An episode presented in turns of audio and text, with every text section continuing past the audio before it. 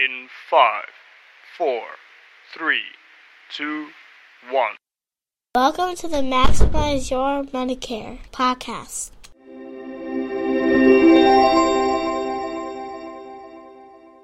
While the information on this podcast is believed to be correct, you should verify all facts. Nothing in this podcast is to be construed as financial advice. It is not the offer for you to purchase any instrument or any interest in any financial contract, including but not limited to insurance. The opinions expressed in this podcast are mine and mine alone. They are not affiliated with the Department of Health and Human Services or financial institution. All right, everybody. It is January 9th, Thursday, late afternoon, and I'm Jay. I'm the author of Maximize Your Medicare Understanding Medicare, Protecting Your Health, and Minimizing Costs. One quick note is that on Saturday, which is the 11th at 11 a.m. Eastern Standard Time, I will be the guest on a local talk radio show called Healthline. It is hosted by Art Lewis. You can listen online at www.wsgw.com.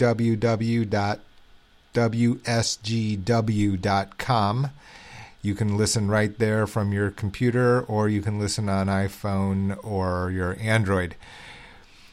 What I thought I'd talk about today is start out with a short tale. Um, you may can see by my qualifications, etc., and all these little letters after my name that one of the things that I do is I'm a certified financial planner.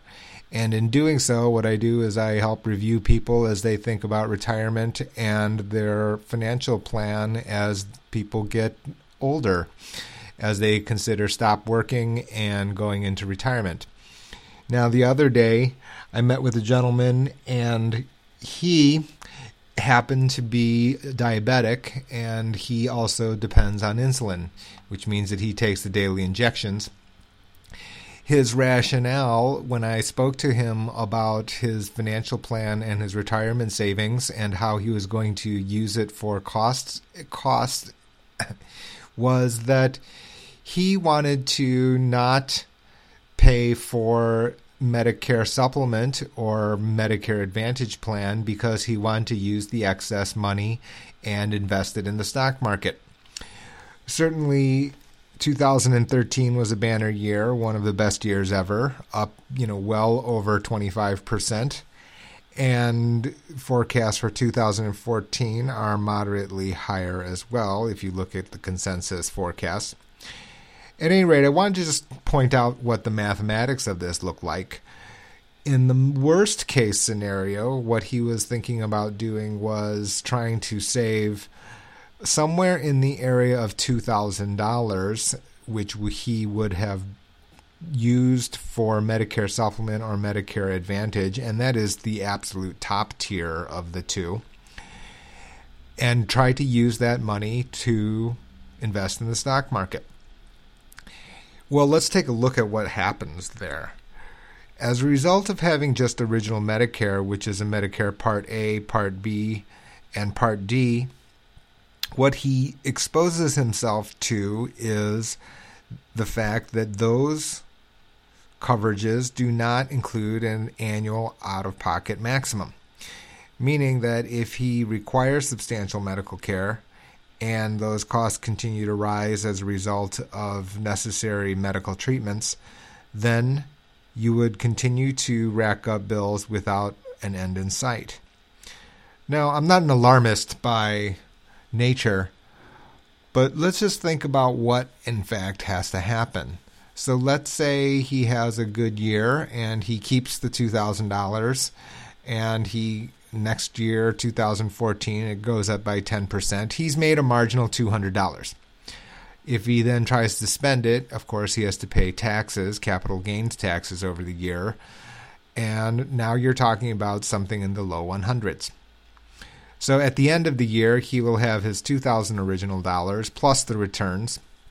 So let's just make it simple and just forget about income taxes, even though we know that counts, uh, and call them at 2200 Let's take the flip side. With no out of pocket maximum for those persons who understand how much medical costs can rise if you require substantial medical care, you expose yourself to burning through $2,200 in a heartbeat. In addition to that, he was proposing to this particular person that I met, he was proposing to leave the maximum out of pocket, the annual out of pocket maximum, as uncovered. So the amount of risk that he, you know, perceived to be taking, he was wanted to take more risk. So as a result, he wanted to risk his capital on equity markets. The for he was foregoing the fact that he's taking a different type of risk, which is the health risk, and maybe a risk he cannot control, of me- multiples of that. It's almost impossible then to break even in almost any scenario unless he has a totally clean bill of health. Now, we know people out there, you hopefully know them, hopefully you are one of them, that has never visited a doctor or doesn't require any medications. As I said from the beginning, however, this person was insulin dependent diabetic. That means that there are there's at least the possibility, the non-normal possibility of complications for those persons who know people who have let diabetes run out of control for whatever reason, you can understand that the amount of medical attention required, which can include surgeries and other procedures, can be very extensive. Nevertheless, that is the type of risk that this particular person, a person that I met in the recent past, wanted to take. Now, why do I go about telling you this little anecdote? The reason for it is because part of my role as a financial planner is to tell you that this does not make any sense, right? In the sense that you need to look at the different scenarios that can occur, the ones that you can control and the ones that you can make a determination on. And on those factors you can control, part of it is to limit the risk at the lowest possible price. I wasn't necessarily, I gave you the extreme example of $2,000 a year of expenses.